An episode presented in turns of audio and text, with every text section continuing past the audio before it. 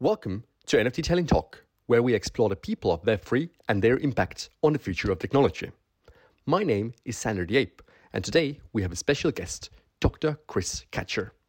Dr. Kacher is the co-founder of Web3's TriQuantum Technologies and the lead portfolio manager at KJA, with a remarkable track record of calling major tops and bottoms in Bitcoin since 2011. As a record-breaking auditor in stocks and crypto, a Web3 builder, best-selling author, top 40 charted musician, a doctor of nuclear physics from UC Berkeley, and a biohacker.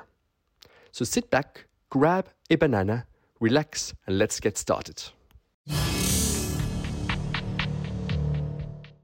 Chris, it's great to have you here.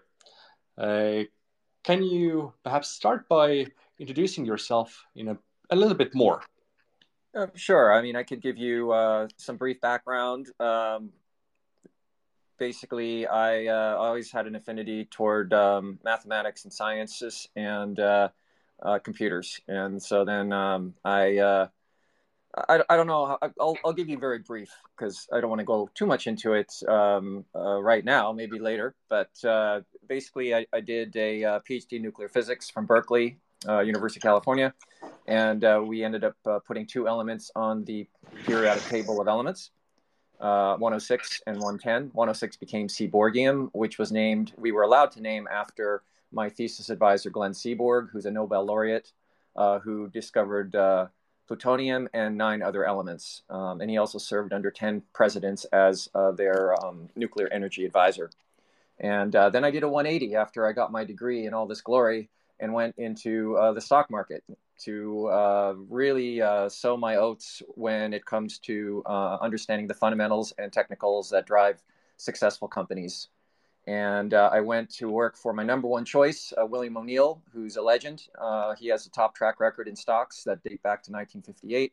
He started Investors Business Daily, which has more CEOs reading it than any other financial paper in the United States. He wrote investment classics like How to Make Money in Stocks and so when he uh, gave me the offer, um, I jumped and uh, I became his top uh, performing uh, portfolio manager over a string of several years. And uh, this was measured against the top performing hedge funds and mutual funds, which I outperformed.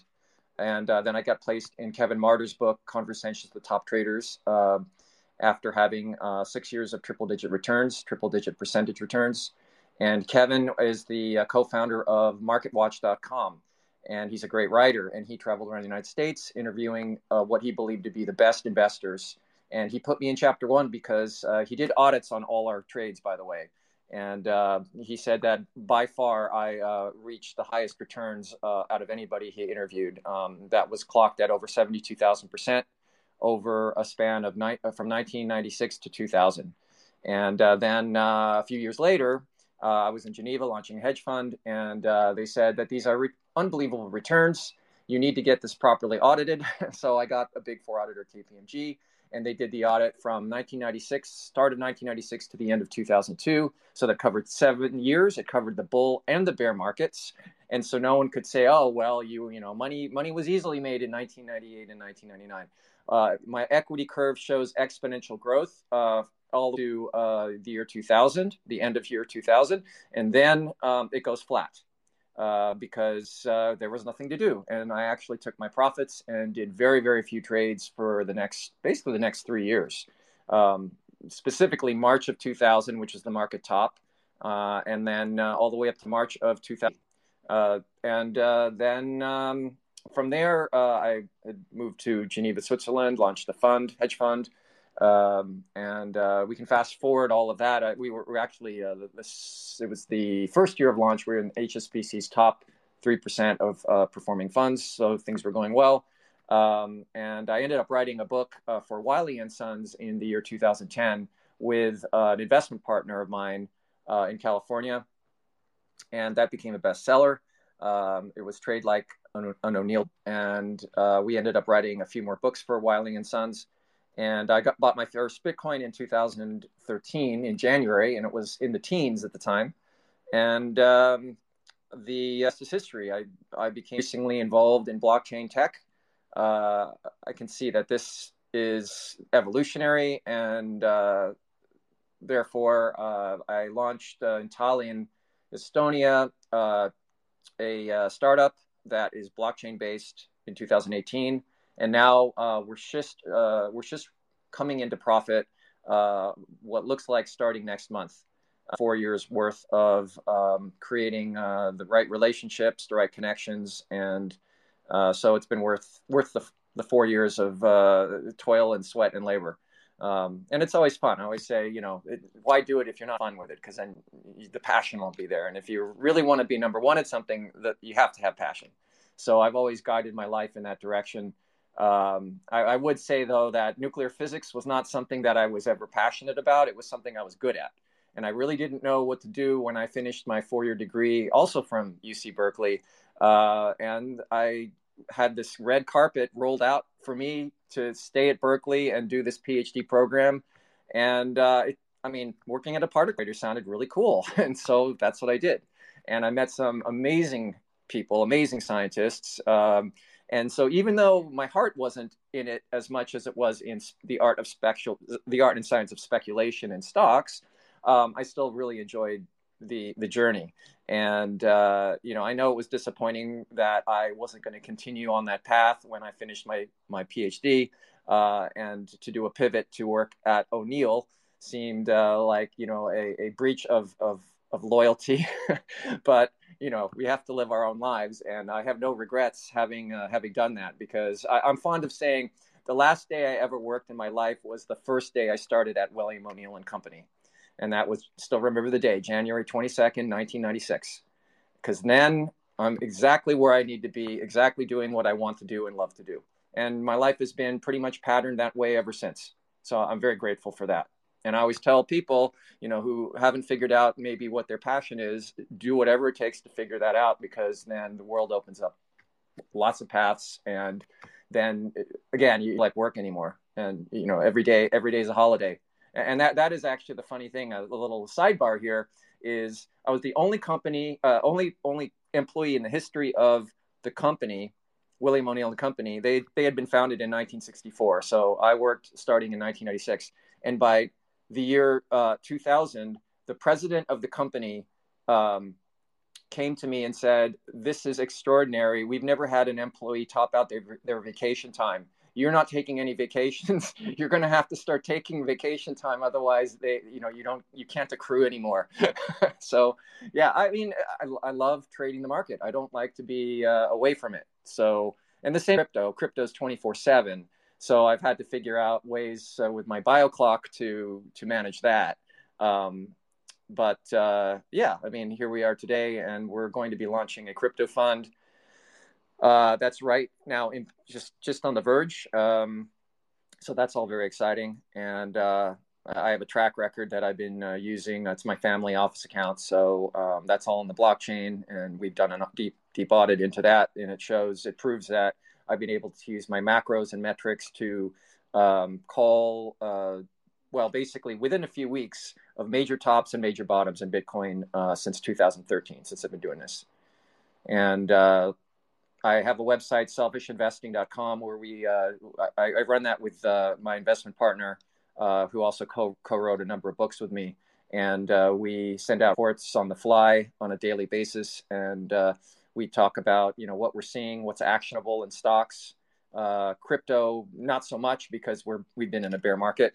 But I have a track record on there. That's a crypto picks list, so it shows the dates that different cryptocurrencies were added and and taken off the list um, and it was in November of 2021 that I sent out a report that said, okay, for the first time since 2018, the Fed is turning hawkish, so expect major headwinds ahead. And uh, by Jan- January of 2022, um, I took most of the names off the crypto pick li- picks list. I took them, took the profits in, out of them, and uh, um, put out more warnings. And I said, well, this is actually this is this is serious. I don't know how how bad the correction is going to be, but we are. I don't think we're in safe water. We're not in safe harbor anymore because the Fed is clearly going to be tightening, um, and they've completely switched their stance. And the last time they were tightening the balance sheet was in 2018 when we got the first Christmas crash on record in December 24th.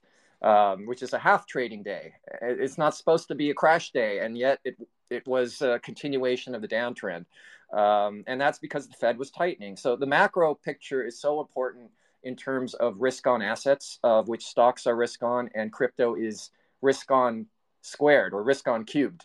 You know, and and so it just boggled my mind that um, these talking heads on YouTube with their millions of followers are just trying to pick bottoms in January, February, March of last year in Bitcoin and crypto. I, I just kept I kept persisting the pedal, pressing the pedal that you know this is this is destructive. Um, you're going to lose a lot of money. Your, your followers going to lose a lot of money. And um, I mean, my my whole crypto picks list was sitting in cash for for the vast majority of last year, and and and now too. There's really nothing nothing to be to be buying.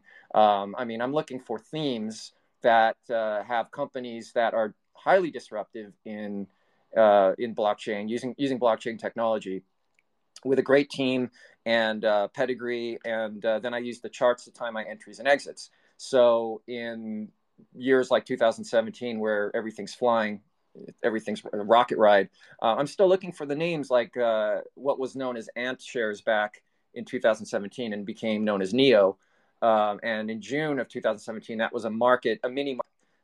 In six months, crypto had had had rocketed. My gosh, 10 to 100 fold in six months. I've never seen anything like it in the history of speculation. Friends who became overnight millionaires from like $30,000 investments, like BitShares, for instance. That was a 100, 100 bagger for a friend of mine.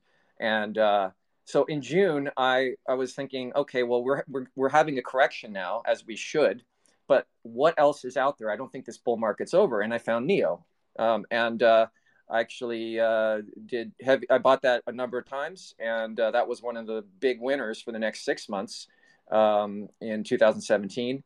And uh, I, I did the same thing with Chainlink in 2019. 2019, the, the bull market hadn't really. Uh, it was we, we had like kind of a bullish run in the first half of the year, but it wasn't convincing yet. Uh, we just come out of 2018 and so the market was still licking its wounds. But Chainlink seemed to me like based on its met, based on all all the things that are going into what what it does for the for the space, it seemed like a great investment. So that was another example of buying up a, a company that's showing a lot of strength with great fundamentals. So I bought that a number of times as well. And this is how I tend to outperform, well outperform Bitcoin bull markets. Um, in bear markets uh, like 2014, 2018, and 2022, I'm generally in cash. Uh, in 2018, I went to cash um, in January. And then in, um, well, by March of 2019, I had my first major buy signal in, in, in Bitcoin. Uh, so, and you can see that on selfishinvesting.com. All the, all the reports are uh, time stamped. Uh, and then in, uh, well, in 2022, um, I didn't just go to cash, but the shorting platforms uh, were a lot more reliable, and so I started shorting uh, crypto in in uh, in earnest in uh, February of last year, and uh, that's pretty much all I've done uh, up to up to now. I'm still I'm still short some positions right now. Um, so last year I know was devastating to most people, just like 2018 was devastating.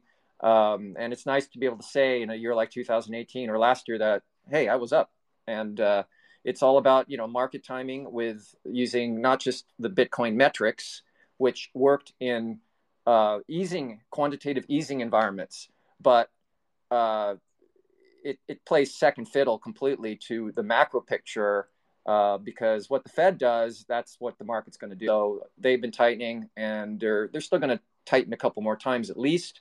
And I don't think that uh, the other shoe has dropped yet. I think even though uh, crypto is well off its peak and Bitcoin, I think, corrected uh, 75% peak to trough, and uh, Ethereum even more so, and, and then altcoins corrected 90% or more. Uh, I think we have another leg down uh, before we hit a major floor. And same with stocks. I mean, the S&P 500 has only dropped 25%. And we have to unwind a massive, massive bubble uh, that was built from late 2008 after the financial collapse when the Fed stepped in and launched QE1. And they've done all these iterations of QE since then, uh, up until, um, well, up until uh, basically the end of uh, 2021. And then they started tightening. So I think we're going to have um, rough sledding ahead because this bubble is still massive. It the unwinding of it is probably going to be, if we're lucky, it's probably going to be something like the dot com boom, which uh, that's where the Nasdaq lost 78% of its value from 2000 to 2002. Um, or 1930 to 32, that was a massive bubble from the Roaring Twenties that had to be unwound, and uh, the Dow lost 90% of its value. I don't think we're going to have perhaps that that deep a correction simply because I think we're going to get um, this is a little perverse, but I think we're going to get another black swan. Uh, I think the, the tipping points are there. Where the markets are more vulnerable now than they were in in the 2000s. Or uh, basically, this is the end of the 75 year debt cycle, and that's what Ray Dalio has talked about. And what usually happens at the end of these cycles is you have a changing of the guard. Uh, reserve currency of the world, which is the dollar, uh, ceases to be the world's reserve currency, and something takes its place, usually because of war and revolution. Um, I don't think we're going to get that this time, just because we have all these revolutionary technologies at hand, AI, blockchain. T- put the two together, you have so much utility being created, and uh, therefore a lot of money generation, a lot, a lot of GDP can come can come from this. And you know, wars are built from famine and and and uh, also you know, it's wars are money motivated. So I think that these bleeding edge technologies will soften the blow, and I think we will get a uh, we won't get a crash landing in the form of a, of a major global war. Uh, I think instead we'll get a hard landing where uh, markets will continue to correct. And uh, if if we don't get a black swan, I, I think that the markets are, have a lot further low, further down to go. Um, because if we don't get the black swan, then the Fed is going to stay on its stance of um, a high terminal of say above five percent, and that's going to squeeze the markets dry. Um, on the other hand, if we get a magnitude, uh, a black swan of of like ma- a big magnitude, um, depending on how serious it is, it's going to force the Fed's hand into launching QE five. And uh, if it's anything like uh, the financial collapse of 2008 or COVID, well, then they're going to be printing trillions again, and then it's off to the races. Hey, that's the big bull buy signal. Um, uh, we'll have to just wait and see uh, to how this how this all plays out. It's impossible to predict really what what when and what the na- nature of the next black swan is going to be. Um, we don't know what we don't know, as they say. So I understand uh, on this last note, uh, you don't really make a prediction, but you're just uh, uh looking at what's happening and the, and uh, having uh, all the different sources coming to you. And the moment when something happens, then you act based on that and not do any predictions before. It's very zen. It's just living in the present, taking in the data, and then acting accordingly. And uh, I know a lot of investors love to make predictions, and I do too. It's fun. It's uh, but it doesn't make you money because predictions are well, they're they're not very valuable because they usually don't turn out correct. Um, or or let's say they could be correct, but the timing the timing is nearly impossible impossible to get right. And when you do have something dire, you know, like COVID, look how fast the, the markets unraveled with COVID. Um, and then look how fast they bounced back because the Fed stepped in and started printing trillions. So yeah, you have to just really be uh, uh, in, in in the zone, in real time, in the present when it comes to investing your own money. Yeah. So, and that's actually a good segue going back uh, all the way to the beginning, uh, because I understand that so the the way that you're able to be that Zen uh, must be uh, from the background of uh, research and uh, nuclear phys- uh, physics, or is it something else that's allowing you to kind of be so technical and analytical? I think it has to do with my nature, which is to be analytical and to understand uh, the nature of the markets, the nature of the stocks or the cryptocurrencies I'm looking at, um, the nature of my portfolio, where it's at, just keeping all these variables uh, fluid and uh, not being a bull or a bear, uh, but just basically being on the trying to be on the right side of the market. And uh, you know, during these bear markets, you get these vicious, dead, what I call dead bat bounces, where markets can rally. Well, we've seen we've seen this in 2018. I think uh, Ethereum doubled. Uh, well, it doubled actually uh, last year. it, it mm-hmm. went from like oh, about a thousand to almost two thousand in, in, the middle of a bear market. Um, and so short traders can get cleaned out if they're not careful. Uh, shorting is a totally different animal to going long. Uh, there's a saying that uh, stocks take the uh, elevator up, but the trapdoor down. And you know, with with shorting, um, it's like a it, it's a very difficult. Um, it's like it's like riding a a rabid bucking bronco uh, that that is you know it, that, that's that's been infused with with nuclear fuel. It, it's it's very very um, important to have risk control in shorting, um, and not to get greedy. The, your limit really gets amplified with shorting because you can make a lot of money very quickly, and then it sometimes becomes difficult to take those profits because they come so fast. Um, and so in in some of our books we talk about this. We uh, gil and i uh, he's my investment partner in california. We wrote a book on on uh, short selling. Uh, it was the third book we wrote for wiley and sons. And uh, yeah it, it, talks about all the psychological pitfalls involved uh, on the short side that um, are not so prevalent on the long side. On the long side you have you know you see these uptrends and they tend to be on really good crypto names for instance in 2020 2021 uh, you had some beautiful uptrends, uh, and you hopefully you have your uh, sell stops in and reasons to sell when the trend ends. Um, a good friend of mine, Ed Seykota, he's like uh, he's to, he's to the futures market as Bill O'Neill's is to the stock market in terms of top track record. And uh, his saying is, "The trend is your friend until the end when it bends." So with crypto, it will bend, and it to my chart, eye, it's it's very obvious when I need to get out of a, a, a crypto position. Um, but it's a lot easier to ride these things. My, my, my signature style is to sit on a winning position for weeks, uh, if not maybe longer, if, if the trend persists. Um, I, I don't have any issue with trying to take profits prematurely. That's, that's just never been part of my, my trading personality.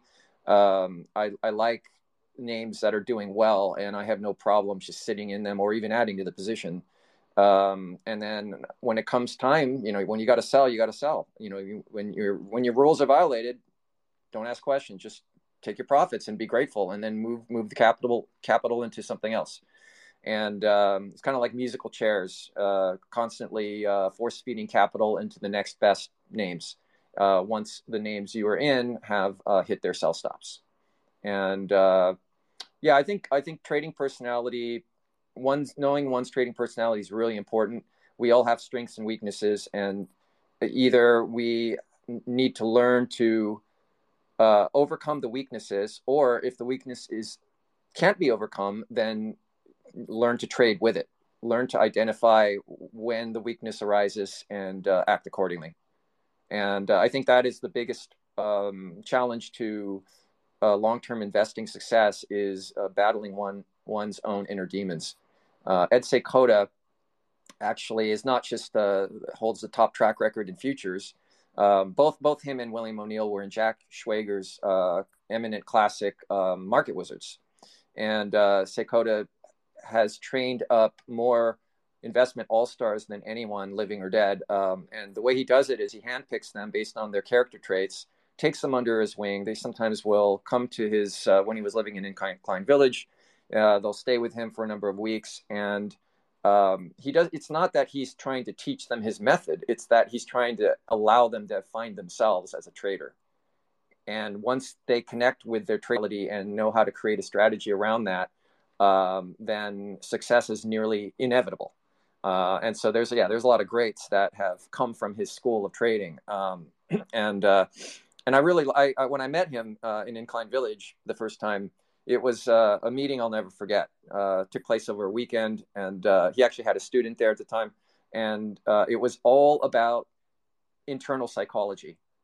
He didn't care to know about my investment style or my strategy or my technique or my track record. I mean, very, I was very proud of my track record by that point, uh, but that was irrelevant. He, he, and and I still remember. He said, "With your permission, can I can I poke around in your brain?" While you're here. And I said, I would be more than honored. I said, I know what you do. And I said, this would be amazing. This do whatever it takes. Do, do your thing.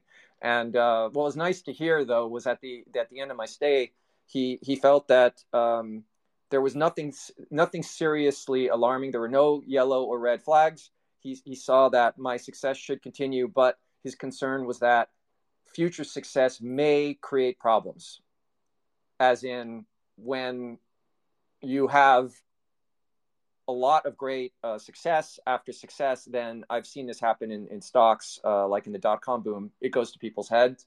They have a couple years of success. They think they figured it all out. Quit, start their own hedge fund, whatever, you know. And I, I saw this pattern over and over and over again. And I remember his words, you know, be be mindful of your success. So that helped me a lot in keeping my head, and it allowed me to go to cash in March of 2000 and stay mostly in cash for the next three years um, and that that but but his words still as a as a uh, seasoned trader and as someone that um, in the U.S. Uh, like Gil Gil and I we, we hate it when when investors say oh you guys are gurus or you're whatever you're, you're putting us on a pedestal we don't deserve to be because we're still students of the market. William O'Neill himself always said that he is a student of the market and will always be. And uh, 2021 was a great lesson for me uh, someone asked, "What's your what's your greatest trading year?" Well, the greatest trading year wasn't the year I I, I made the most percentage wise. The greatest trading year was the year I learned the most, and that was 2021 when I got involved in uh, leveraged futures trading in cryptocurrencies, and uh, I made and lost three fortunes that year. I never violated my principle because I have very risk uh, rig, uh, rigid uh, risk control measures, um, but I did make a pile of money three times only to give most of it back. Um, so you know, when all was said and done, yeah, I did, I did okay, I did pretty well in 2021. But I, I if I had managed my head better, my uh, then I would have finished that year up the by far the most I, the most I'd ever done in my trading career. Um, and so let's just say now I know what to do with the next bull market. I know what to do. I, I know exactly what I did wrong. And what wrong actually was that with with leveraged futures, when you hit it right, your account goes ballistic. Your your account goes to the moon. I'd never had my account move that fast in my life because I'd never used leverage on anything.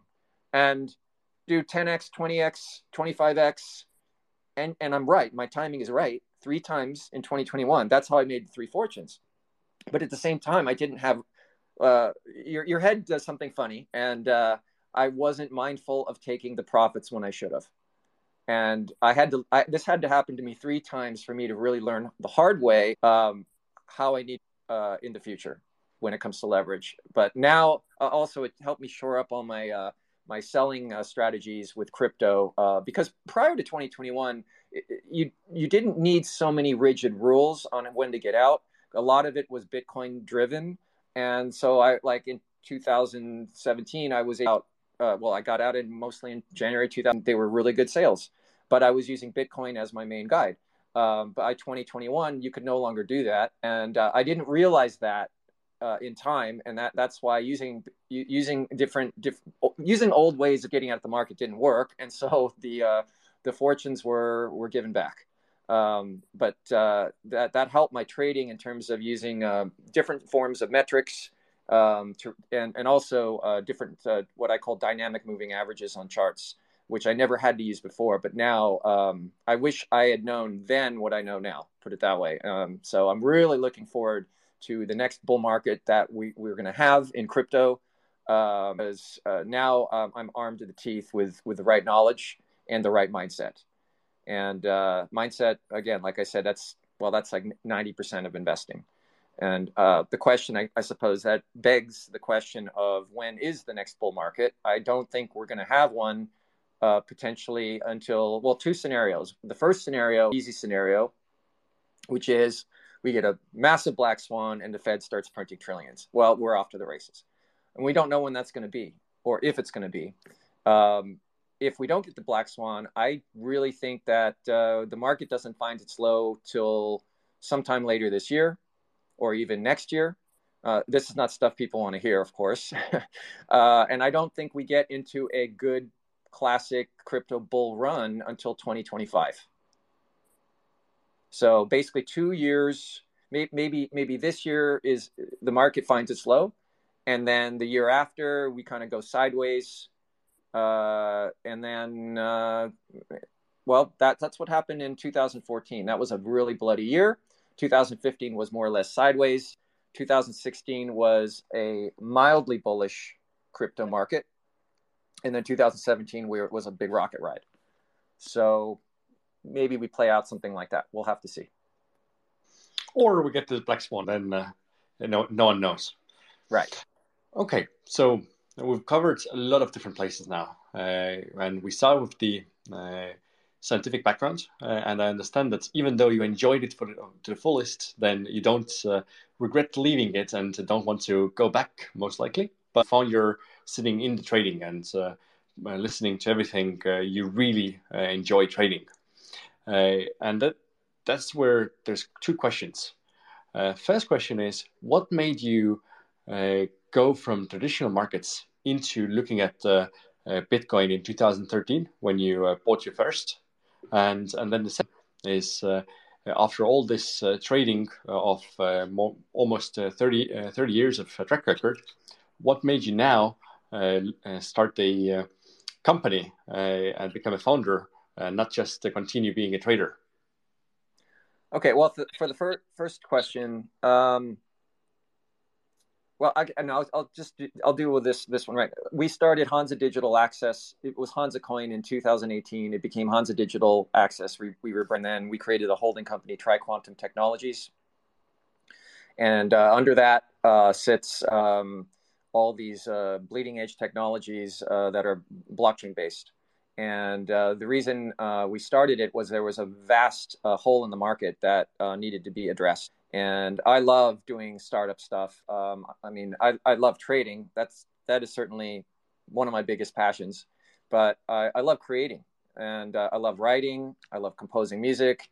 Um, I love building and anything that is blockchain based and now web 3 based is to me it's so revolutionary to humanity um, it's great to be a part of pushing that technology forward and uh, i mean the, the, the, love of building something is is not um, money motivated at all. Um, in fact that, that's the irony of trading is it it's not the money that is motivating me uh, in trading. It it's a game. I guess that's the best way to put it, it money is just a way to keep score. And it's funny because like in Cape Town, um, I have a bunch of friends there. I used to go uh, a couple times a year, and we would play, you know, silly board games like Monopoly or whatever, and not for real money, but I would take those games as seriously as I took I take in real life, as as I take in in investing. Um, it's psychological for me. It, I love the win. I love the feeling of the win, and and uh, when you build something, you're introducing something new into the ecosystem that hasn't been done before. Um, that uh, in 2018, uh, me and the other other co-founder put our heads together and we realized this is a no-brainer. We got to get this going. And it took us uh, here in Estonia. Everything is so efficient that we incorporated in like I think it was 11 days, um, and then uh, we got to work and uh, we started building uh, um, bonds between major banks, major exchanges, which are going to be going digital uh, and major project managers, which are typically doing uh, projects in the neighborhood of well, you know, all the way up to 150 million, and then and then some. And uh, these project managers are cash starved. They uh, onerous regulation like MIFID um, has made them cash starved. And uh, meanwhile, uh, the the banks are you know there's in Germany alone there's over three trillion dollars in savings that are yielding virtually zero percent and so the customers are unhappy. The German banks don't have product to sell to their customers that will yield even three or four percent, five percent.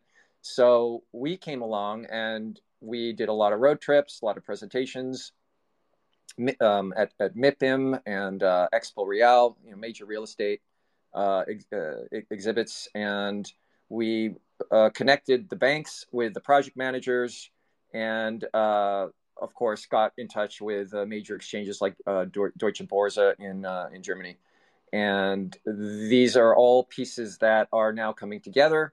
Uh, the regulations are coming into place, and so, um, for instance, we have a number of projects in our pipeline that are going to get funded um, through the banks, who are going to put these projects in front of their conservative customers, and uh, they typically yield uh, five to seven percent APY uh, at extremely low risk. And the reason we can offer five to seven percent at that low a risk level is because we're using cryptography to eliminate the middlemen, and it just basically makes the whole uh, cost. It makes it very cost effective and efficient.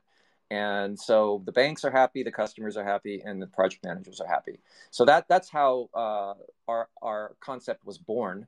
And uh, then uh, we started to branch out because initially it was um, construction equity capital raise that we're doing. So it's commercial and residential real estate. Then we uh, branched out into shipping. Then we branched out into power plants. Uh, we most recently won two major contracts. Uh, the first one is for alternate uh, meat products, meat substitutes. And uh, we have patent protection. Um, we have a better uh, tasting product, which is more nutritious than our competition in the United States. This is a big win for us because we're going to be um, doing the capital raise to build these factories out. And uh, we also have a second big win, which is to help uh, the uh, effort in Ukraine uh, building uh, drone drone factories. And uh, these are two totally separate entities, but they, they saw what we're doing is is very instrumental to what they want to want, want to achieve. Um, and as far as the meat substitute program, um, we have some pretty major companies, including Nestle, that that are interested and already um, going to be so we're very pleased uh, about four years of work um, that we're finally going to go into profitability. Profitability uh, is looking like starting next month. Okay, and uh, are those uh, brands already public uh, so that uh, you, people can go and get some inform- information, or are they all kind of like white label things? Some are white label, but uh, the uh, the meat substitute uh, program is um, they have a factory. People can go visit it. Uh, there's going to be more factories. The scale the scaling on this is going to be massive, um, and because of the patent protection. So, uh, what's that, the name of is, it? Sorry. And what's the name of it? Uh, it's born born from um, Baltimere. Uh, that's the company that holds the patents, and uh, our good friend is the CEO, the the founder of Baltimere, and uh, in, interestingly, the other co-founder of the company um, uh, that that we started has done business, and he's had a long-standing um, uh, bond with with this individual for gosh since 2009, I think 2010. So they they go way back, and uh, and I've met the family, and I, I think it's I think it's wonderful uh, what what's happening um, because certainly he uh, the the the uh, the founder of Baltimere has certainly put a, a huge chunk of his life into the research and uh, the effort in getting getting his company to where it's at right now. And uh, Vegetine is actually uh, the other company uh, that is connected to all of this that will be doing the sales and so they're okay. they're they're connected to Hershey's and uh, sorry, not Hershey's, but Nestle. So hmm. cool. And so I, I see that uh, Vegetine is already selling like uh, uh, hemp uh, hempine and some right. Uh, hemp oil and uh, different types of uh, canoline and some other interesting high grades plant plant based proteins, right? Absolutely, yeah. Hemp. The magic is hemp. Is I, have always uh, championed hemp, and uh, it's great to see a company that is really uh, maximizing its uh, use case. Cool. And then uh, going back onto the other side, uh, how did you end up getting to crypto from the traditional investing world? So in 2012, my favorite chef friend in the world, and I don't use that lightly because he's a friend. Uh, he's actually cooked on. Uh, he he does yachts and he's cooks for Richard Branson, Avril Lavigne, Simon Cowell, and I mean he's he's amazing. And uh, he kept telling me about Bitcoin. He's a very left of center, outside the box thinker, uh, and, and we get on very well on that basis. And uh, so he he said this is right up your alley. He should. Re- I'm surprised you're not like involved in it yet.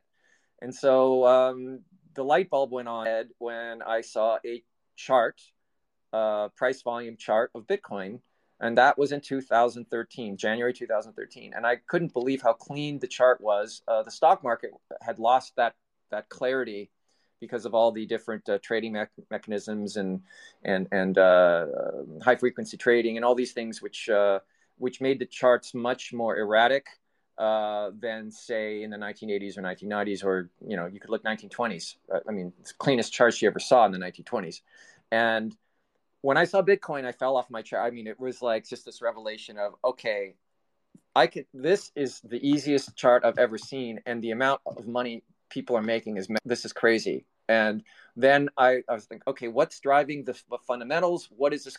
What is this uh, about? Then, as I started to learn and read the white paper, then I fell off my chair again. You know, it was like this is this is too good to be true. This is amazing. So, um, yeah, I got involved in January and went full bore, uh, and that coincided with actually a major. I had a, my first major offer in music. Um, I performed at a charity convention in London, and in in the audience uh, was Andy Wright, who put a number of majors on the map, like Simply Red and uh, I, I didn't know who he was at the time because I'm, you know, music for me is a hobby. I, I love to compose. I, I, perform all my own material, and some some of it's been used in documentaries, video games, and whatnot. But he invited me to his studios, and it's very famous studios in London.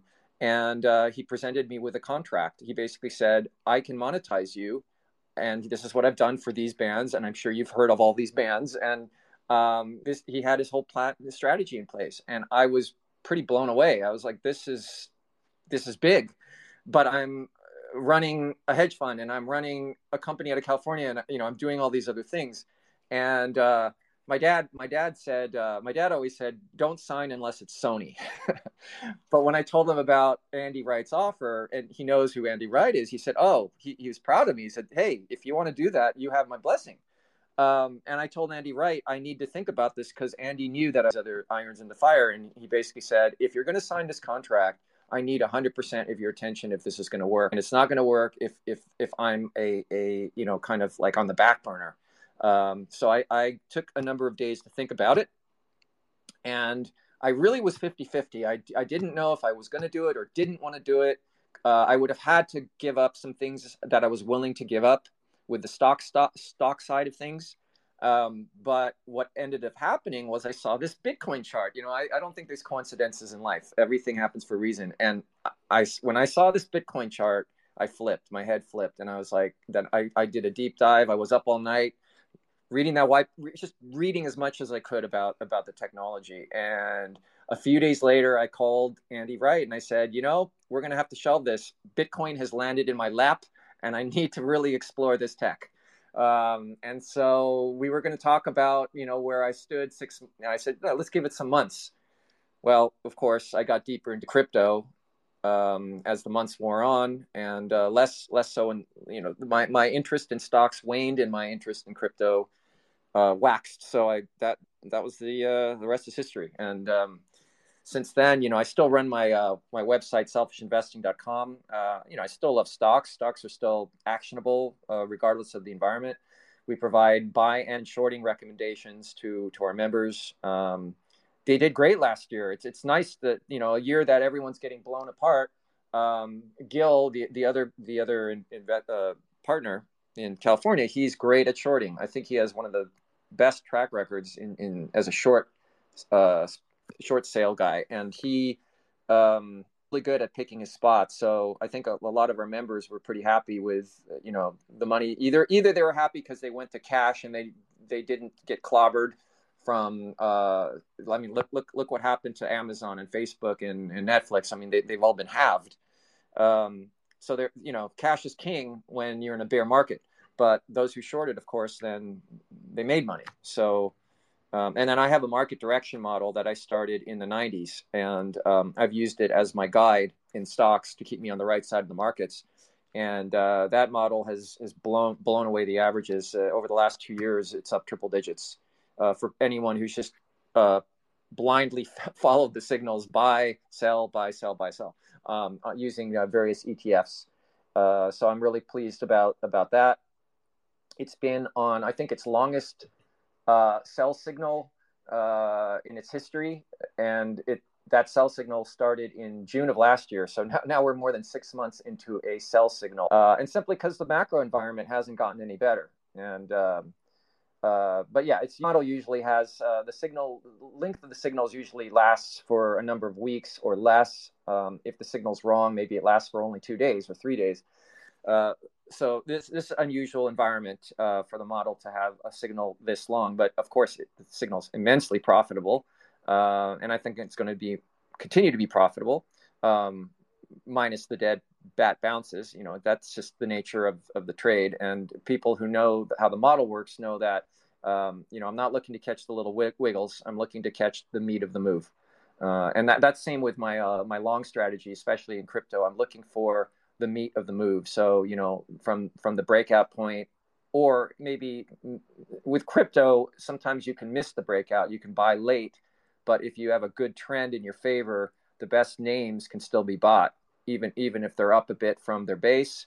Um, and then you just sit, you sit and ride that trend, and uh, and then eventually there will be a time where it's time to sell. Um, but if you if you're in the right names, then you will um, invariably have good profits. Um, and like with stocks, um, the names I pick in crypto in a bull market there's going to be more than you know two or three names. It's not going to be like 2019 where you know the majority uh, uh, of what I liked was Chainlink. It was just you know tiny, very tiny number of names in 2019. But in 2020, uh, the last half of 2020 and then part of 2021, there were many names to play. And so I tend to distribute capital through the names I like the most, but certain names are going to lag and I'm going to sell those off and I'm going to force feed that capital into a faster horse. So I'm always trying to ride the fastest horses in in the market and i find that force feeding mechanism um, keeps my returns uh, well ahead of what bitcoin's doing because that, that's more like the blue chand uh, bitcoin is like a highly experienced uh, you know 50 something year old um, but he's not going to win the races against say a 25 year old marathon runner and I'm, I'm looking to catch the 25 year old marathon runners that uh, are going to outpace bitcoin but at the same time, the, the, the, marathon runners can can burn out faster as well, and they're going to be a lot more volatile. So it's important to know when to take your profits. So yeah, there you go. That it was a chart. One one chart. That's what did it. That was a turning point. Okay. Yeah. And uh, did it also uh, also make you uh, shut down the hedge fund, or hedge fund still going, or yeah? What's what's the story with that side? Well, the hedge fund was uh, started in uh, 2005 in out of Switzerland, and uh, that that was a stock hedge fund. There was, of course, no crypto, and and the first year we were in the top three percent of HSBC ranked funds, um, and you know that was a learning experience in the sense that I'd never run my own show. Um, I had always been with with O'Neill. I was running institutional money through him, and that's a whole game than than running your own company. And uh, even though we did great the first year, uh, what I learned was um, uh, there were two other portfolio managers that were allowed to add and subtract stocks from the portfolio, and one of them really dropped the ball. And so I, I, learned the hard way: too many cooks in the kitchen does not work very well. And uh, eventually, we parted ways um, as friends. Uh, but I realized, you know, I need to do my own thing, and uh, yeah, I, I joined forces with uh, my investment partner in California. We ended up writing a number of books together. Um, we launched selfishinvesting.com in 2010 uh, to coincide with the launch of our first book for Wiley and Sons, which the timing worked great. Um, and when I say relaunched, uh, Virtue of Selfish Investing is actually the original name of, of the web. And I started that at the end of 1994, and it was one of the first of 3,000 websites on the internet back then. So uh, and, and at, at, that time, uh, a friend of mine who was also a nuclear physics uh, PhD candidate, we put our heads together and realized our overhead is twenty dollars, and we can make a ton of money off this. This is this is unreal. And so we launched this website. He did the programming. I did the stock picking, and uh, we started getting these ninety dollar checks in by the by the dozens. And we're students, and we were just like, this is this is amazing. And it was 1995 uh, was a great year for the stock market and I was able to pick the names that I believe were going to outrun most other names. So uh, I still remember there was this one uh, retired banker from Wall Street who was subscribing to my service, and I don't know how much money I made him, but uh, he he eventually sent me a check for a thousand dollars, just for the hell of it. So um, that was a lot of fun, and I ran that website for the whole year. Um, when I got the job offer from William O'Neill and Company in December of 1995 uh, as part of the agreement, I uh, it's a non-compete agreement. I can't be running a website that competes with what he's doing, so I had to close the site down. Uh, to no regrets, of course. You know, run, working for O'Neill, my, my, my my idol was was the dream come true. Um, but anyway, I, I, revived this virtue of selfish investing in 2010 with with Gil, and uh, it's been going strong since. Now we're yeah, 2023. So, and the timing models kicking ass. Um, we do uh, weekly uh, podcasts uh, for our members. Um, and it, it, we, we do the site. I mean, a lot of people say, well, you guys could have, uh, you don't need to do this. Why, why do you do this? Well, we're not doing it for the money. We charge because if you don't charge, interestingly, people don't take it seriously. They will not pay attention to what you're saying as much. You have to charge some, what, you know, you should charge what you're worth. Um, or, or at a discounted basis, whatever, you know, but you have to charge something. And, um, we both find that the website keeps a track by being forced to publish regular material and justify why um, clears up in my mind uh, why I'm doing what I'm doing. And it's same. It's, it's the same reason why um, I've, I've kept uh, uh, trading journals uh, on why I did what I did, what mistakes were made. 2021, I did a lot of writing as you can imagine, because trading futures was a huge, very steep learning curve. And, uh, you know, after getting spanked a number of times, well, you hopefully you, you've learned your lessons. And um, I, I do feel like what, what I have in place now is, is, is pretty rock solid. Of course, I'm always looking for, well, what could go wrong? What in the next bull market, what, what could go wrong of what, what have I not learned yet? Um, well, what comes to mind is oh, you could have a black swan, or you can have a market that you know the next bull market may be you know different enough that what I know, certain things in what I know may be outdated. Maybe I need to replace them with updated. Uh, and that is the thing about the markets that always keep, keeps my interest is that they always change. That's the only constant when it comes to markets is change. Uh, so that keeps it exciting and that's why I have my nose to the grindstone every day with this stuff, and I love it. So I don't feel like it's work, um, and uh, I, I, think that's a big secret to successful investing over the long term is having that attitude, having that mindset that you know you don't see it as work, but you you wake up every day and you're excited because it's another day. And with crypto, it never stops. There's never a time where it goes offline. Um, and uh, interestingly, in June of 2020, when DeFi really started to take off, my uh, my my body clock changed. Um, not conscientiously, but I noticed that I would sleep in cycles. I would sleep for three hours, wake up, excited to look at where crypto was at because things were on the move. Uh, and then so I'd work maybe for a couple hours and then catch you know another three or four hours on the back end. Uh, and that routine has pretty much kept up since since that point. Um, maybe less so now because well, sometimes I'm I'm just sitting in cash. Um, I'm not always short the market. Uh, I mean, right now um, my short positions are they're not substantial. Uh, I'm waiting. It looks like to me we're rolling over again, and so they may become may become substantial. But right now, I'm just getting getting my uh, my feet wet again. Um, and uh, we'll see. We'll see where things go. Yeah. hey, and and then uh, there's the story that I read uh, from uh, the buyers on Hansa Digital that uh, you were able to uh, get into Ethereum uh, when it was still below dollar. So how did this happen? So I used to sit in these meetings with Vitalik Buterin, um, the founder of Ethereum in London, and this was in 2013. And um, I was uh, blown away by the p- potential that drives Ethereum. However, because I am so uh, married to what they call quintal analysis, that is using the fundamentals and the technicals, I just have never been able to get myself to buy uh, something that doesn't have a chart. And so I still remember I got an email um, from the organization saying, you know, they're doing pre ICO at uh, basically 21 cents in Ethereum. And I looked at this and I thought, well, I would be violating my principles. I, I need to see the chart. And I said, I think this is going to be an amazing technology, but I'll see it in the chart.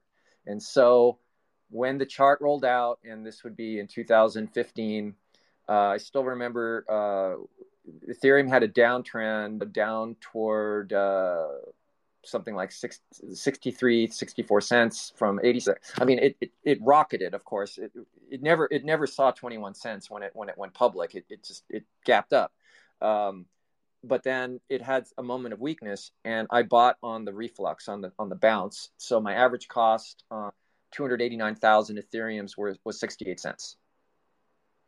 And uh, yeah, that, that was uh, that was, of course, Ethereum then had this massive move afterwards. Um, uh, in the months uh, in 2016, you know, when early 2016, it went up to like 20 bucks or something, or even late 2015, and um, that was uh, that was the beginning of what should have been uh, an amazing ride. However, um, I, I, was target hacked, and uh, my Ripple was, which was unrelated, uh, was in a separate wallet that got hacked. Um, yeah, it was it was a nasty wake up call. Uh, it wasn't something that uh, my lawyer said I could have guarded against at the time because it, it, wasn't like uh, I was being careless. It, they said it was a, a, black ops attack from what they believe uh, some sort of government institute, some something on that on that level. Uh, but they said that they had never seen something like this, and they specialize in in, in dealing with hack hacks. Um, they'd seen it all. They they thought they'd seen it all until until my case. So um, yeah, I don't think those coins are going to get recovered. uh, would be nice, but uh, whatever. It, it's uh, it, it's an interesting uh, wrinkle to to my crypto adventure, um, and uh, yeah, I, I think that there's so many protections in place now that uh, these sorts of things don't happen. They won't. They shouldn't happen anymore. Um, you know we have 2FA, we have all, all these other other methods uh, to protect ourselves, and um, yeah, I think in, in too many people don't use these methods, um, which which is setting themselves up for having to learn the hard way because a lot of people can get tar- um, not target hacked, but just you know run of the mill hacked if they don't have these uh, protections in place. Yeah. So uh, do I understand correct that uh, basically uh, all of those uh, uh, Ethereum tokens were stolen then? They were. It looks like it looks like they were either stolen. Um, it's potentially that they're that they're sitting in um, stolen, converted, and sitting in an address that hasn't moved. And who who these are things that I do want to explore later on uh, to see if anything can be recovered. Um, but to see who you know where where does the trail end and uh, uh, it's possible that the trail ends at a, uh, a, a government agency. I, I, mean, who knows? And if it, if that's the case, then I'm not going to be seeing those coins. Okay, well, at least you were there in the beginning, so there's, there's, at least something to say. Have yeah, been, I mean, uh, the thing is, I never, since? I never, I never blew out my principal. I, you know, I never, I never went you know, I always had like protect place because that's kind of the nature of when, when what I do. Um, so I, know that in the worst case scenario, and sometimes that's happened, um, I'm I'm still okay. It's not, not going to change my life. Um, and and that was the thing with the the three fortunes that I made in 2021 was you know to give most all of them back.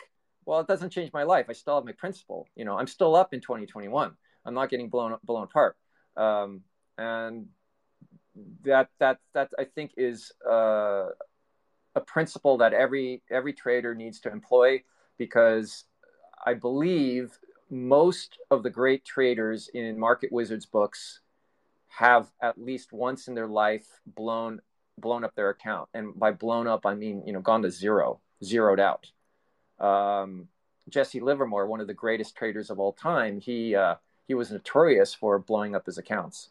He would make millions, then he would go to zero. Then he would make million. And it was like a yo-yo. And uh, in 1929, he called he called it right. He was heavily short the market, and by 1930, he had made a ridiculous sum. It was uh, in 1930 dollars. It was something like over a hundred million dollars. In today's dollars, billions. So, um, and then somehow he gave it all back. He lost it all. so, yeah, I, I think that it's it, my trading personality. I've never come close to blowing up my account. I, I there's just a ri- really rigid risk uh, measures way so that even though I'm willing to take what people would say are crazy, insane risks, well, they're not that insane because I know that my principal generally will not get violated. And mm-hmm. that that I think is it keeps it keeps me sleeping well at night. I've never lost sleep over over investing, um, except once actually. The, the only time I've lost sleep over investing, ironically, was in the fourth quarter of 1999 when it was became it just became too easy to make money, and I stopped understanding why I'm making money so easily. Like I need to I need to know to feel grounded. I need to know why I'm losing or why I'm making money. Then I feel grounded. So I'm not losing sleep over losing money because I know why I'm losing money. Um, but yeah, that, that last quarter, everything was a, like a rocket ride, and, and I just I was just uh, it was very un- unsettling to me. Uh, and of course, acknowledging that this has to come to an end, but when? When, when, when? And then, you know, by March of 2000, uh, middle of March, that was that was the peak. And then, then, then uh, it was all about kind of like 2018 or or last year, where everyone's trying to pick the bottom because people don't believe that the bull, the big bull market is over. And the best investment banks like Goldman Sachs and Morgan Stanley in 2000, 2001, 2002. They, they're, they're in the business of sales. So they keep telling their clients, buy now, it's cheap, buy now, it's cheap. The PE is going down, it's time to buy. um, and uh, that's just the nature, I think, of people's mindsets. It's the nature of the business. Uh, they need to sell product. Um, selfish investing, uh, I don't need to sell products. So I just call it like I see it. My market direction model calls it like it sees it. I mean, it's in the business of trying to generate the best returns for investors. So it's not going to be married to the bull or the bear side, but hopefully the right side. Quick banana break. I'd like to take a moment to tell you about an event I'm organizing NFT Tallinn, the biggest Web3 event in Northern and Eastern Europe. NFT Tallinn is your bridge to Europe where the brightest minds in the industry come together to discuss and present the latest trends and developments in the nascent Web3 world. The main event will be held from May 8th to 10th and will feature keynote speakers, panel discussions, networking opportunities, VIP dinners, and more. In addition, the community will host hackathons, side events, and much more throughout the week starting May 5th. Tickets are available now. To learn more and secure your ticket, visit nfttallinn.com. It's an event well worth your time. You touched on it before uh, when it comes to specifically Estonia, because like uh, looking at all of the career, then uh, I would say that, uh, uh, or I would have expected you to uh, live on Wall Street or nearby, and these days in Miami, and just be be where everyone else is. But for some reason, you're in Estonia. So how did this happen, and what makes you stay here? Well, um, the analogy is that William O'Neil hated Wall Street, and that's why he set up his shop in Mar- Marina Del Rey, uh, Los Angeles, California, just to be away from all the noise, because he plays a lone hand and he does his own thing, and uh, he, he, keeps him on track uh, to, to, be in that kind of environment. And uh, I'm I'm very much the same way. Um, as far as Estonia, a very good friend in California um, introduced me to this country. Uh, in 2003. We came here with his dad. He wanted to get his citizenship in the EU. I fell in love with the culture. I met an Estonian. I met his friends, kept coming back uh, over a number of years. Um, and then uh, Cape Town stole my heart, Cape Town, South Africa, because I almost was going to move here um, back then. And uh, then I ended up instead uh, doing residency in Cape Town. Uh, so I had my residency in the UK and then in Cape Town. Um, and uh, that ran its course. But you know that that was basically 2005 to 2012, and then um, in 2018, it had been a number of years since I'd been back in Estonia, and I came here with a friend who hadn't been, and uh, just was blown away by like how great the food had become. I'd become like a gastronation, and we both we we both uh, used to write uh, this food critic column for fun called Beyond Gastrogasms in London. We were living in London, and uh, London is certainly a food capital of the world, so it was fun to bounce around and write these columns.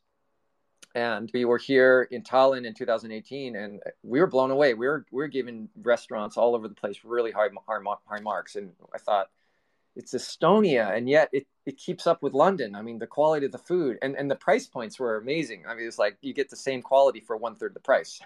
so, uh, yeah, it was it was great to to revisit here. And then um, a good friend had uh, this premonition. I don't know, don't I don't know what you call it, but he said, "Stay in Tallinn. Uh, your friend needs to go back to London, but stay in Tallinn."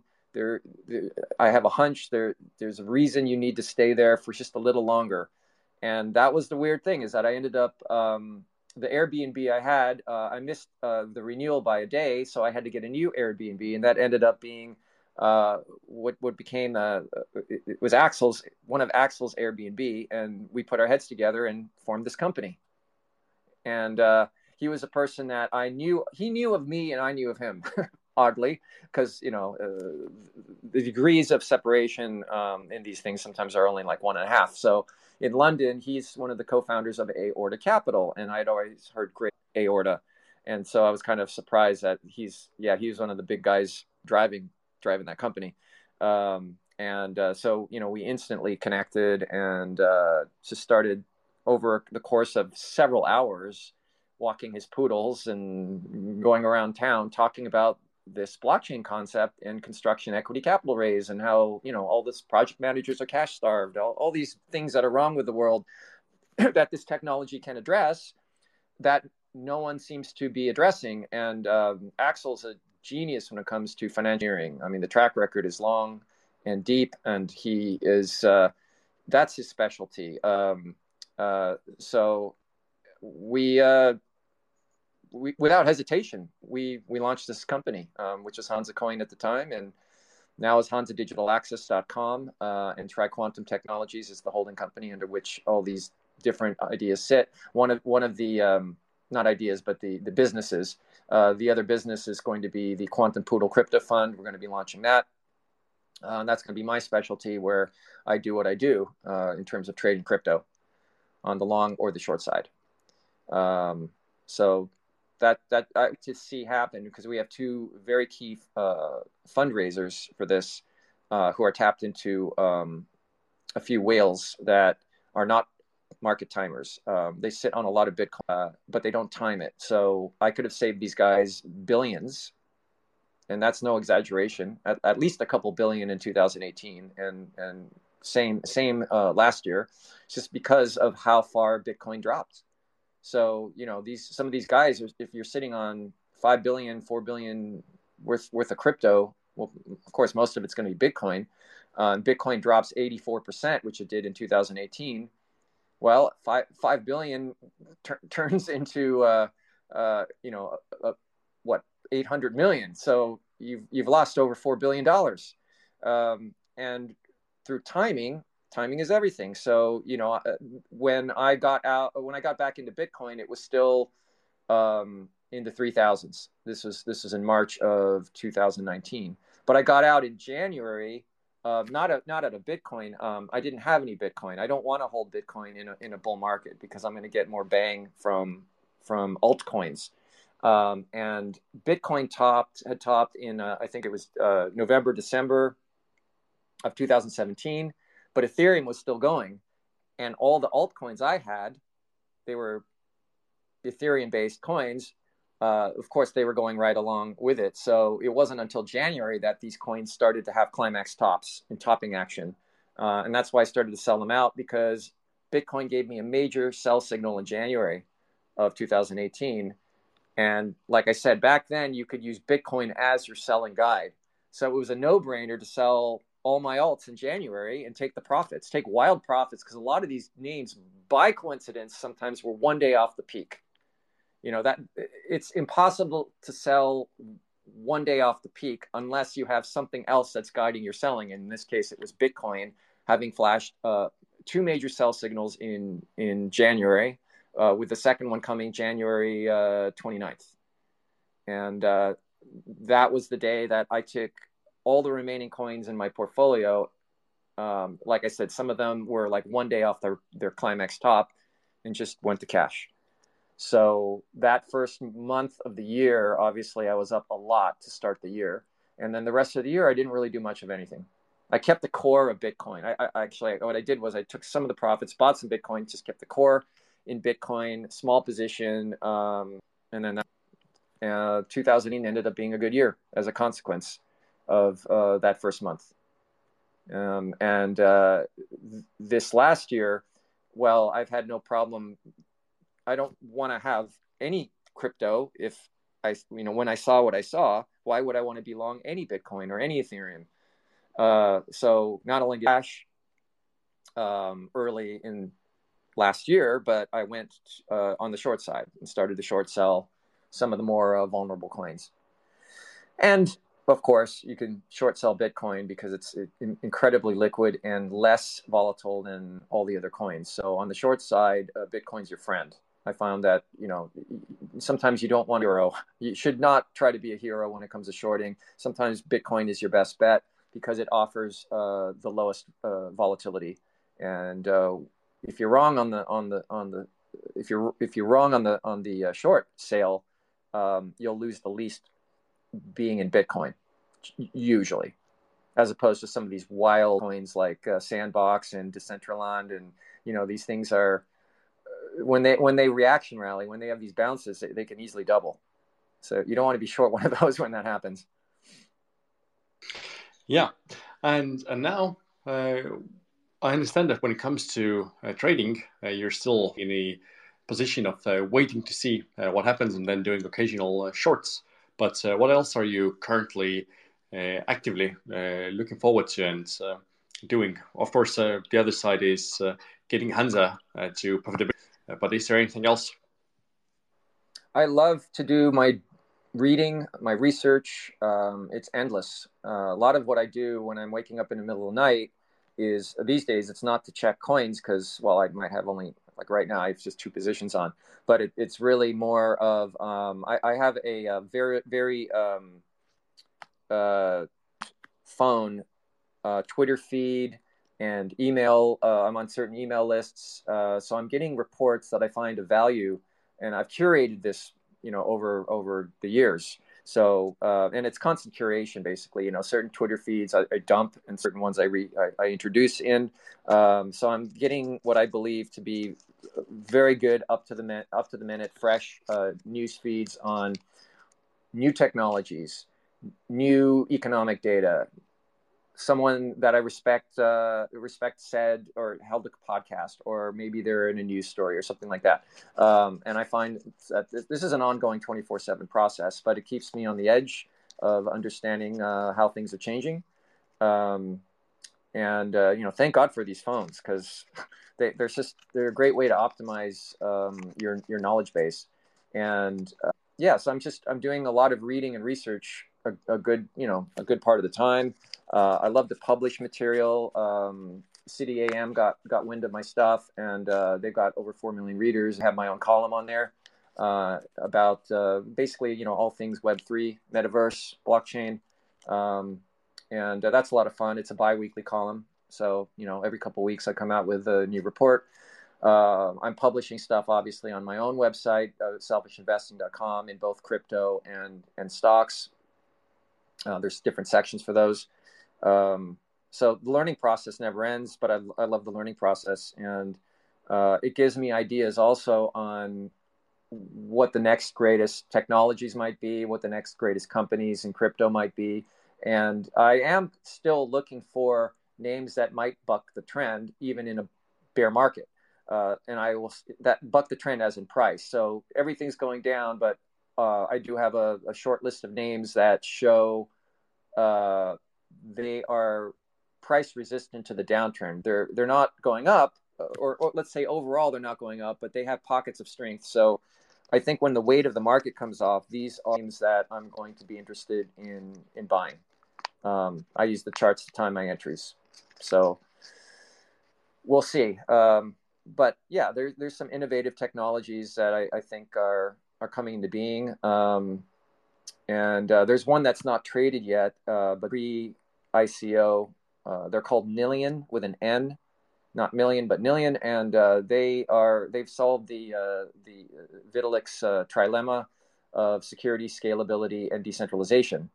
Uh, or they they that's their target. They haven't solved it yet, but they have some of the smartest minds involved. Um, so if anyone can do it, I think they can. Uh, and again, since I'm I'm a quantamentalist, I need to see the chart, so I couldn't get myself to buy any of the pre-ICO stuff, uh, sh- uh, shares. But uh, I'm going to be watching closely how how their when their coin is made public, how how the price uh, rolls out, how it does, and of course the progress they can make in in uh, getting in, in achieving what they what they hope to achieve, because it has uh, dramatic implications for the whole crypto space if, if they can achieve um, these things that they're they're setting out to do. I mean, they're um, let me see one second here.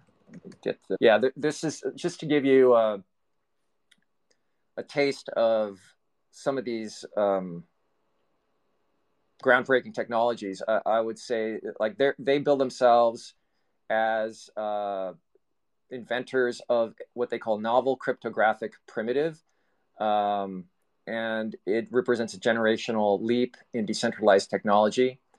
And uh, its unique uh, operation has significant implications for data, uh, security, privacy, uh, interop- interoperability, um, and for instance, it uh, has a decentralized way to store and process pri- private information. Um, it renders encryption obsolete. Uh, it enables the creation of a meta layer that supercharges and connects uh, existing blockchains. So it can coexist with blockchains. It doesn't mean it rem- eliminates blockchains. Um, and uh, yeah, they, apparently they, with this technology, they uh, can uh, a number of decentralized applications. Um, and uh, they call it post quantum as it uses encryption encryptionless technology. Um, so yeah, it's, stuff like this is is so sci-fi, but it, it it's it sci-fi that can be uh, created in the um, and uh, yeah, there, there's like this was interesting. Uh, they've got a decentralized vault to securely store private keys, 2FAs, banking information, corporate secret, secrets, anything, deeds, wills, uh, certificates. There's no more centralized storage. Um, you have encryptionless encryption, where sensitive data is shredded um, and then distributed across a network of decentralized nodes. Uh, and uh, basically, you get a crypto analytically unbreakable level of security. Um, and they call it quantum proof, a quantum proof solution.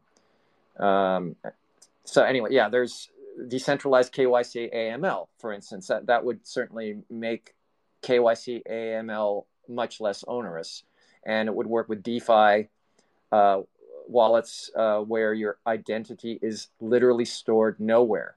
Um, and users yet will have full control over their identity data, which is stored in meaningless fragments across a decentralized network that cannot be reconstructed into an identity by anyone except the user.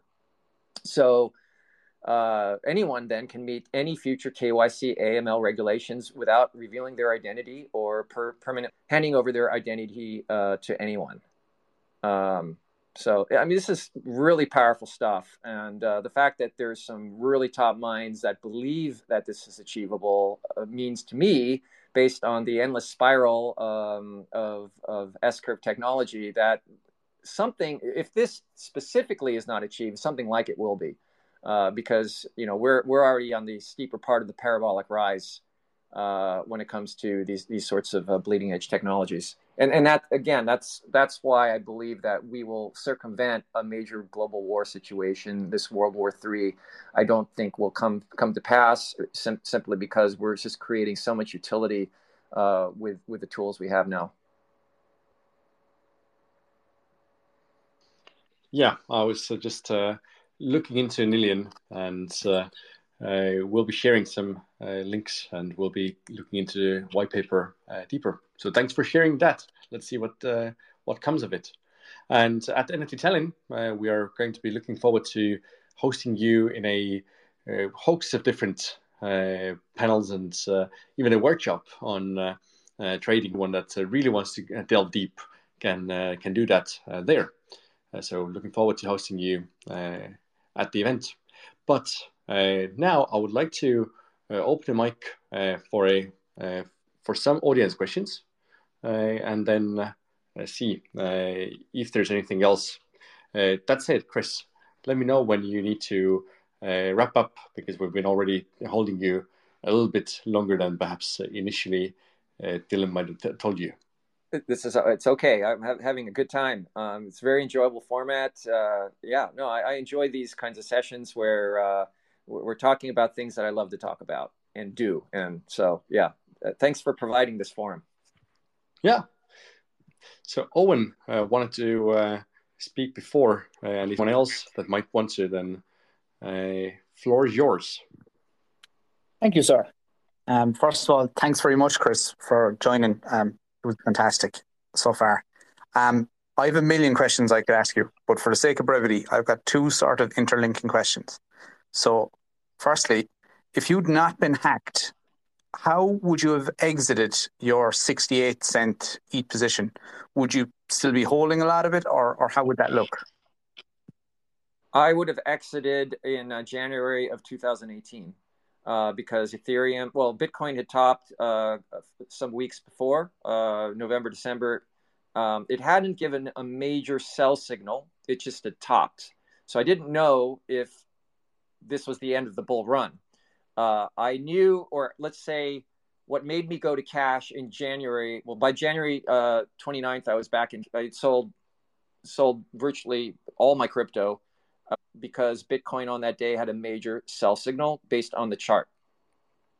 That would have caused me to sell any Ethereum that I owned as well. I, I, there was no reason to keep anything. That would have been massive profits. I told the friend who uh, is the reason why I stayed in Tallinn longer because he had this premonition I should stay here longer. And I've known him for like 10 years. And when he has these I, premonitions, I, I, don't know what the word is, but he's highly intuitive and somehow he puts things together.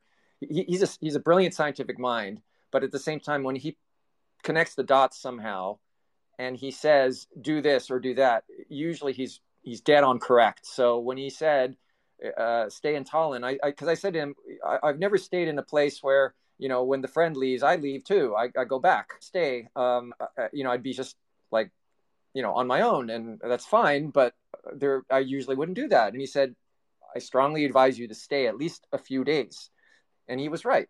So, um, yeah, it, it, he he told me because uh, he knew all. I told him about what had happened, and he said that if I had not been hacked, my I would have had an inferior spiritual path, like an inferior growth path in in in the spiritual realm, uh, like of spiritual growth. I know what he means now uh, because money is a double edged sword, and I think that amount of money certainly would have. I don't know what it would have done to me. I, I have I cannot know. Um, because it's it's an it's, it's you know nine figures worth of wealth uh event you know that that it, that it, it eventually becomes. So and and the way i trade i would have been trading it presumably it you know relatively correctly um uh you know I, I, there's no reason i would deviate from from all all the experience i have as a trader uh, however, just that sum of money can, I guess, do things. I, I, mean, I've seen this happen before to people where they come into a lot of money and then they kind of thing, things, volatile things can happen. uh, it's from them. Maybe, maybe it's, it's, it's external. I, I don't know. Um, but I, I believe that uh, everything happens for a reason, and so I don't have any regrets or any um, difficulty having um, had this happen to me. At the time, mind you, though, when I did get hacked, I was very bitter, extremely, I was numb because I'd never had something like this happen to me. And I didn't look at crypto for basically a year and a half. It wasn't until June of uh, 2017 that I finally uh, woke up and realized uh, who cares that I lost all this money? What's important is that humanity's embracing blockchain. That's what's important. And so in June, I got back on the horse and started trading again. Um, but uh, that year and a half was was it was strange because I, I, just never had been made numb from from trading, but this seemed to me so unfair that all these coins would be would be you know basically raped from me uh, that I just my mind didn't know how to really process it. Um, and I still did my stock stuff, and I still was you know my life. You know, like I said, I, I, I always have safeguards in place, but all that money to go to go to zero was was a shell shock for me. But in the final analysis, I'm glad it all happened the way it did because I, I believe profoundly my friend is right that I would have had an inferior uh, spiritual path. And I would delightfully like to say that um, since I got back into crypto in June of 2017, um, everything's worked out really, really well. Not not just with uh, technology, not just with music, not my publishing you know, not just with publishing, but the spiritual path has has been very um, very wonderful and, and enriching for me. So I feel in, in, more so now than I ever have in my life. And maybe to feel to be in the state, I, I don't think I'd be in the state if I hadn't been hacked and I was sitting on, you know, half a billion or a billion dollars. But again, I it's impossible to say, you know, what that money would have done to me. Who knows? I, I could have been some great things. Maybe I would be even better off now. Who knows? but that's all speculation. I, am just happy where things are right now. So I, you know, and ultimately, um, having the perspective of whatever your setbacks are, you learn from them and you can build from them. And so, you know, I, I have nothing but uh, pure motivation. You know, uh, uh, since since that since this thing happened. So, you know, I'm I'm grateful for all the crises that have happened in my life, including that one. That's a that's a very honest answer. Thanks very much. Pleasure. Um, yeah, I, I think um, the the main reason I asked it really is that I held from the 2017 bull run. I got in at the top. I held it right until the top of the next bull run, and then I just didn't take profits because it wasn't a life changing sum of money. But it is. It was a lot of money, but it just wasn't a life changing sum of money, and I got greedy. So I I was interested when you were talking about a real life saving sum of money you know, from 68 cents up to, I can't remember, I, would have to check the chart for the 29th of January, but it would have been multiple 100x, I suppose. Um, and I suppose the second question I have for you is it's really nice to hear about the big wins, but for every project that you got into at a really good price, how often do those kind of angel investments go to zero? Well, I would say it this way. If you look at my crypto picks list um, on my website, selfishinvesting.com, um, what you'll see is uh, there's some coins that have you know pretty dramatic losses you know 60 70% or more losses um, but I said um, in the text that accompanies the table that uh, it's very very key that when you have a loser you either cut the position size down by at least a half or two thirds and then maybe you only have a tiny position left but you minimize the, the damage to your portfolio when a, a, name isn't working out. Usually I just cut them. In practice, I, you know, I, I just, why hold on to something? Uh, for the crypto picks list, it represents not an actual portfolio, but names that I believed um, would do well over the longer term. So I was willing to like let them sit in the port in that um, that model portfolio uh, longer than I would in an active portfolio that is using real money. Uh, and the names that did well, well, they went up hundreds to thousands of percent. Um, and uh, again, those are names in practice that I might pyramid, so you make even more money off them. But for the terms of the um, the model portfolio, it, it just uh, it's just to showcase the names I believe would would do well over time, and it's also a lesson to to people who see this portfolio on how to maybe construct their own uh, in terms of their um, portfolio management. In other words, uh, like I said earlier in the broadcast, it's really key, whether it's stocks or crypto, that you're force feeding capital into the fastest horses. So if one of the horses, and say say you've got eight crypto uh, currencies in your portfolio, and one of them is lagging behind, it's not doing the right thing. Well, I, I generally will cut half the position or cut the whole thing, and then I will take that fresh capital and force feed it into the next name that I see that I like or maybe it's one of the names I already have that offer a secondary buy point or th- tertiary buy point. So that way, your, your capital is always working for you in the best direction. And uh, yeah, I, I, think that's a big, uh, big part of my success uh, as an investor is is having that style, which is pretty organic. Uh, it's not for it, it's it's done just virtue by virtue of what's outperforming and what's underperforming. Yeah, I think that's really good advice. I um, I, if I was to um, overlay that on on my portfolio right now, I, I I'm very heavy in XRP, and I would have I would have cut that position in half, like you said, and I would have moved it into uh, INS and GMX and and these um, these uh, decentralized exchanges, and it would have it would have done really well, even in a bear market. So your advice is spot on all the time, by the sounds of things. GMX is uh, one I have my eye on. That's that has bucked the trend, and I like what they do. So yeah, that, that it's you. It looks like you're you're focusing on on some good names. Good job, Owen. Uh, is there anyone else uh, that may want to uh, ask questions? I know that Jan is a big trader, uh, but maybe maybe Abnadi, Acid.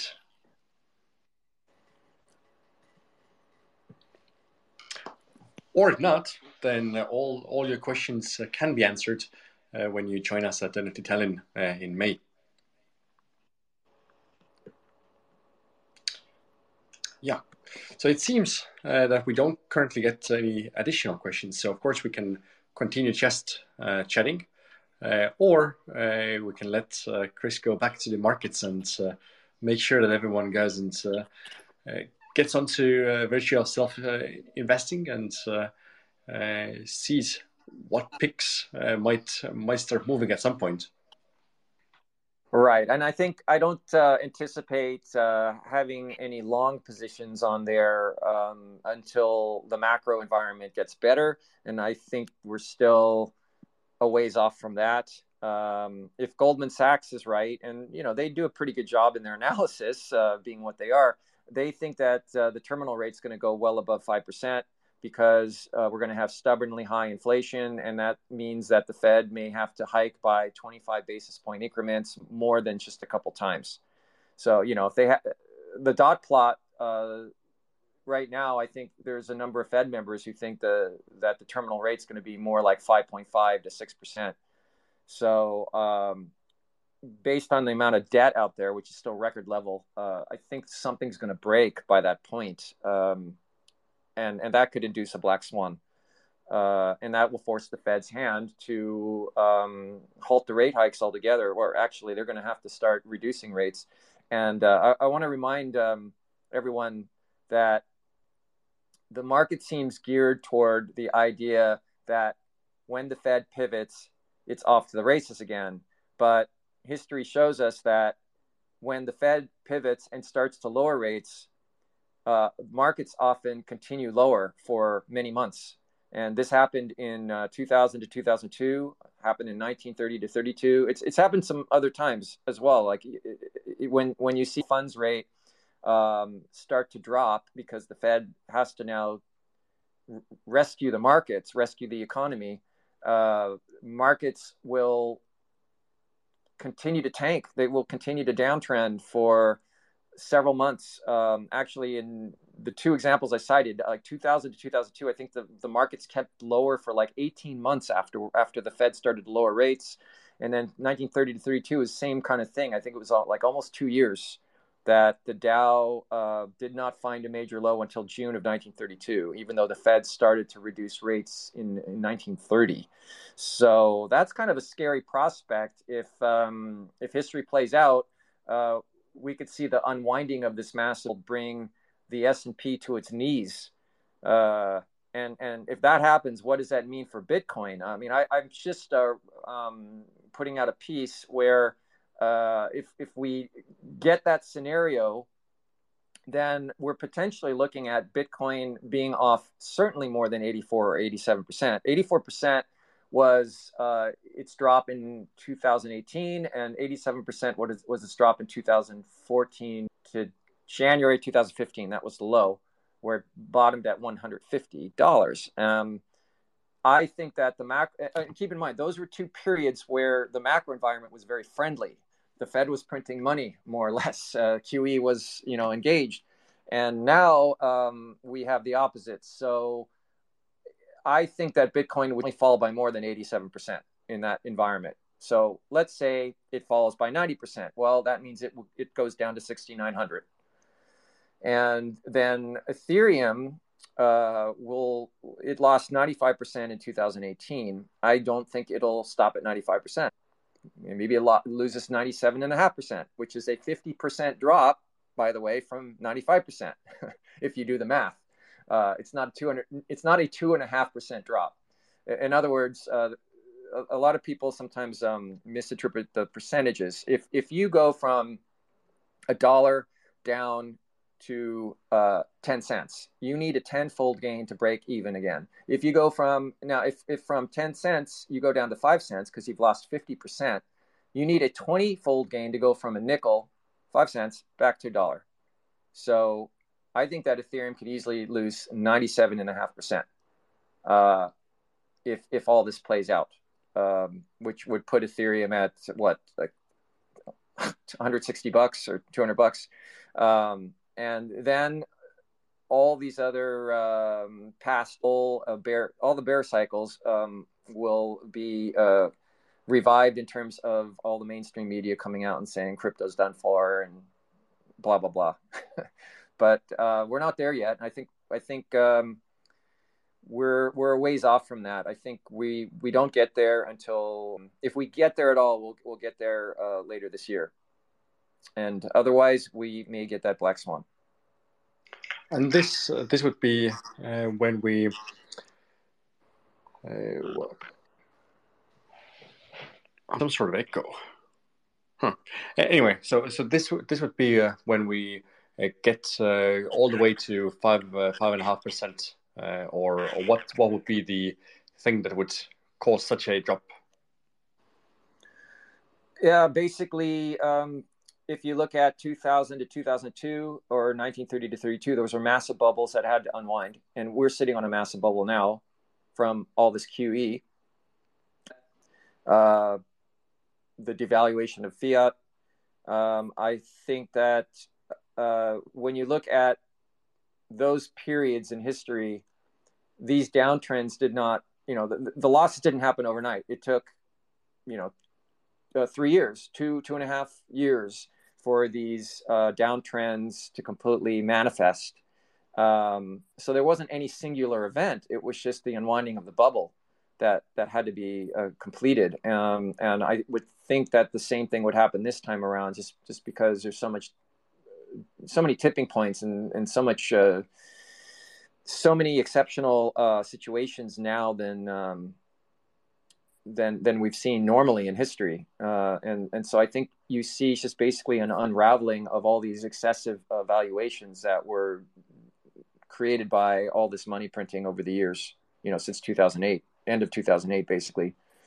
Um, and that that's a really bleak environment. If if we're gonna go that direction, um, that that's very tough because I mean we all know how how hard. Uh, well, 2000 to 2002 wasn't that was those were tough years because the Nasdaq lost 78%, but there was less of a bubble to unwind in say the Dow or the S&P, so those those didn't drop nearly.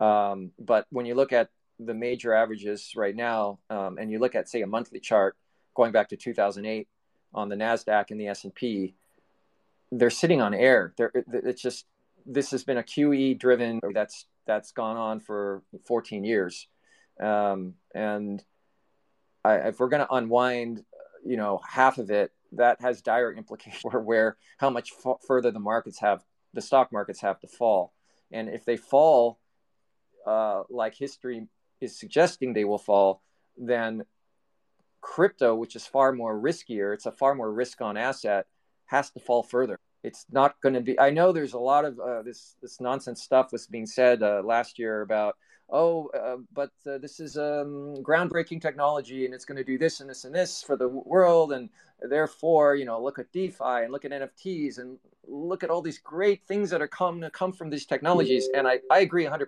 with all of that.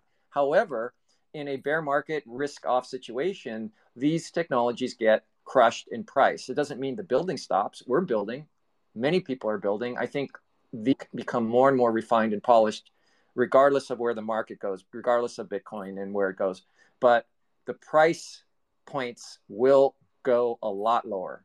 So, eh, from an investing standpoint, um, I think it will wear people out completely um, if if we play out like history suggests. And uh, the, the, thing that can well, actually, there's not just black swan. Black swan can, of course, um, start the new bull market again. But if we don't get the black swan, we could get a stagflationary environment where the Fed has the tools to um, kind of do a QE light. That that's what the Bank of England did, and uh, they have to pay the onerous uh, uh, interest on their debt, uh, and so they the QE uh, they, they they they they create the money to pay that interest. It's it's not a pure situation where M2 is shrinking because they still are creating a, a, money supply.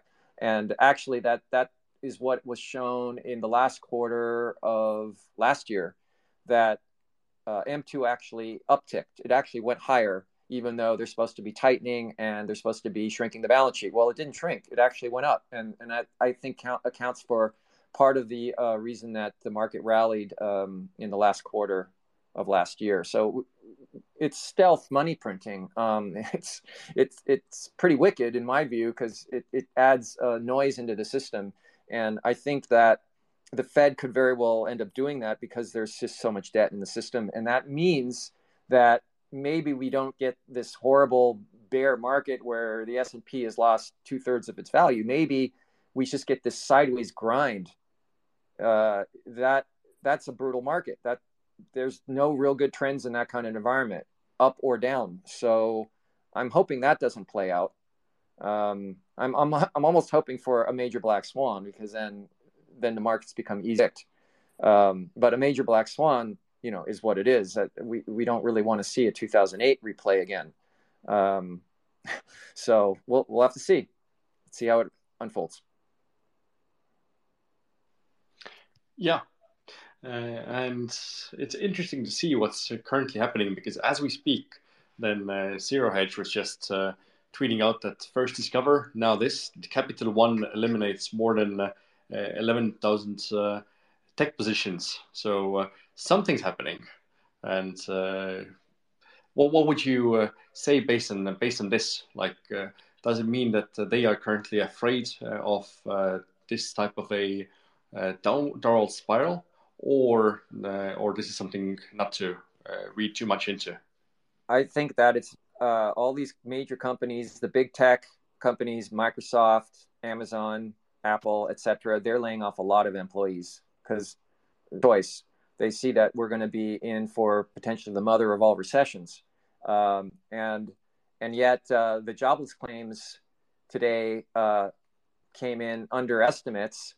So how is it possible that the jobs market is looking strong and robust, and yet all these companies are laying off employees, and it's because uh, New York City or New, the state of New York um, is a big contributor uh, to to to that. Um, to just yeah, it, it, it, it's a very lopsided situation um, that distort that kind of distorts the numbers. Um, but I think that right now we're going this this labor market has been strong, but it it can't really I don't see how it can stay strong when when companies just have to have to start laying off people. Part of the reason for the low unemployment of 3.5 percent is because there's a lot of people uh, that left the workforce with COVID that did not return, and then demographically we have a lot of uh, the uh, older uh, population that is retiring. So we're losing a lot of the workforce, and that of course that is driving or it's keeping on quite low, um, but it's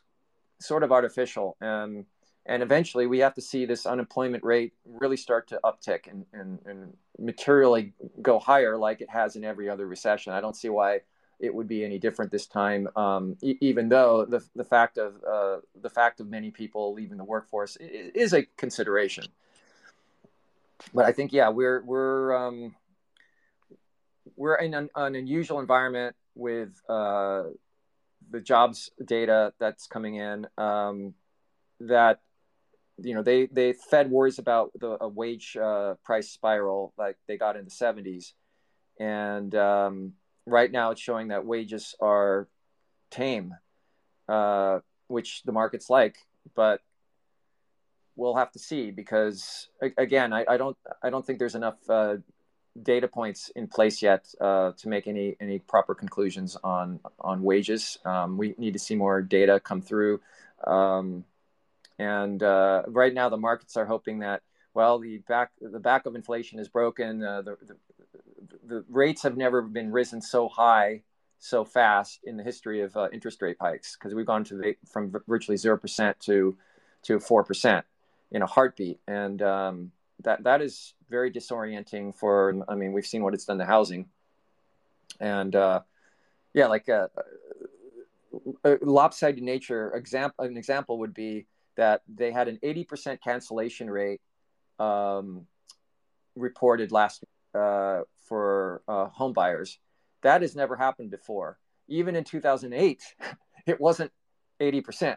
So something is breaking in the system. And what, what's also mystifying is you get these home builders like KB, KBH Homes and um, D.R. Horton, major home home builders.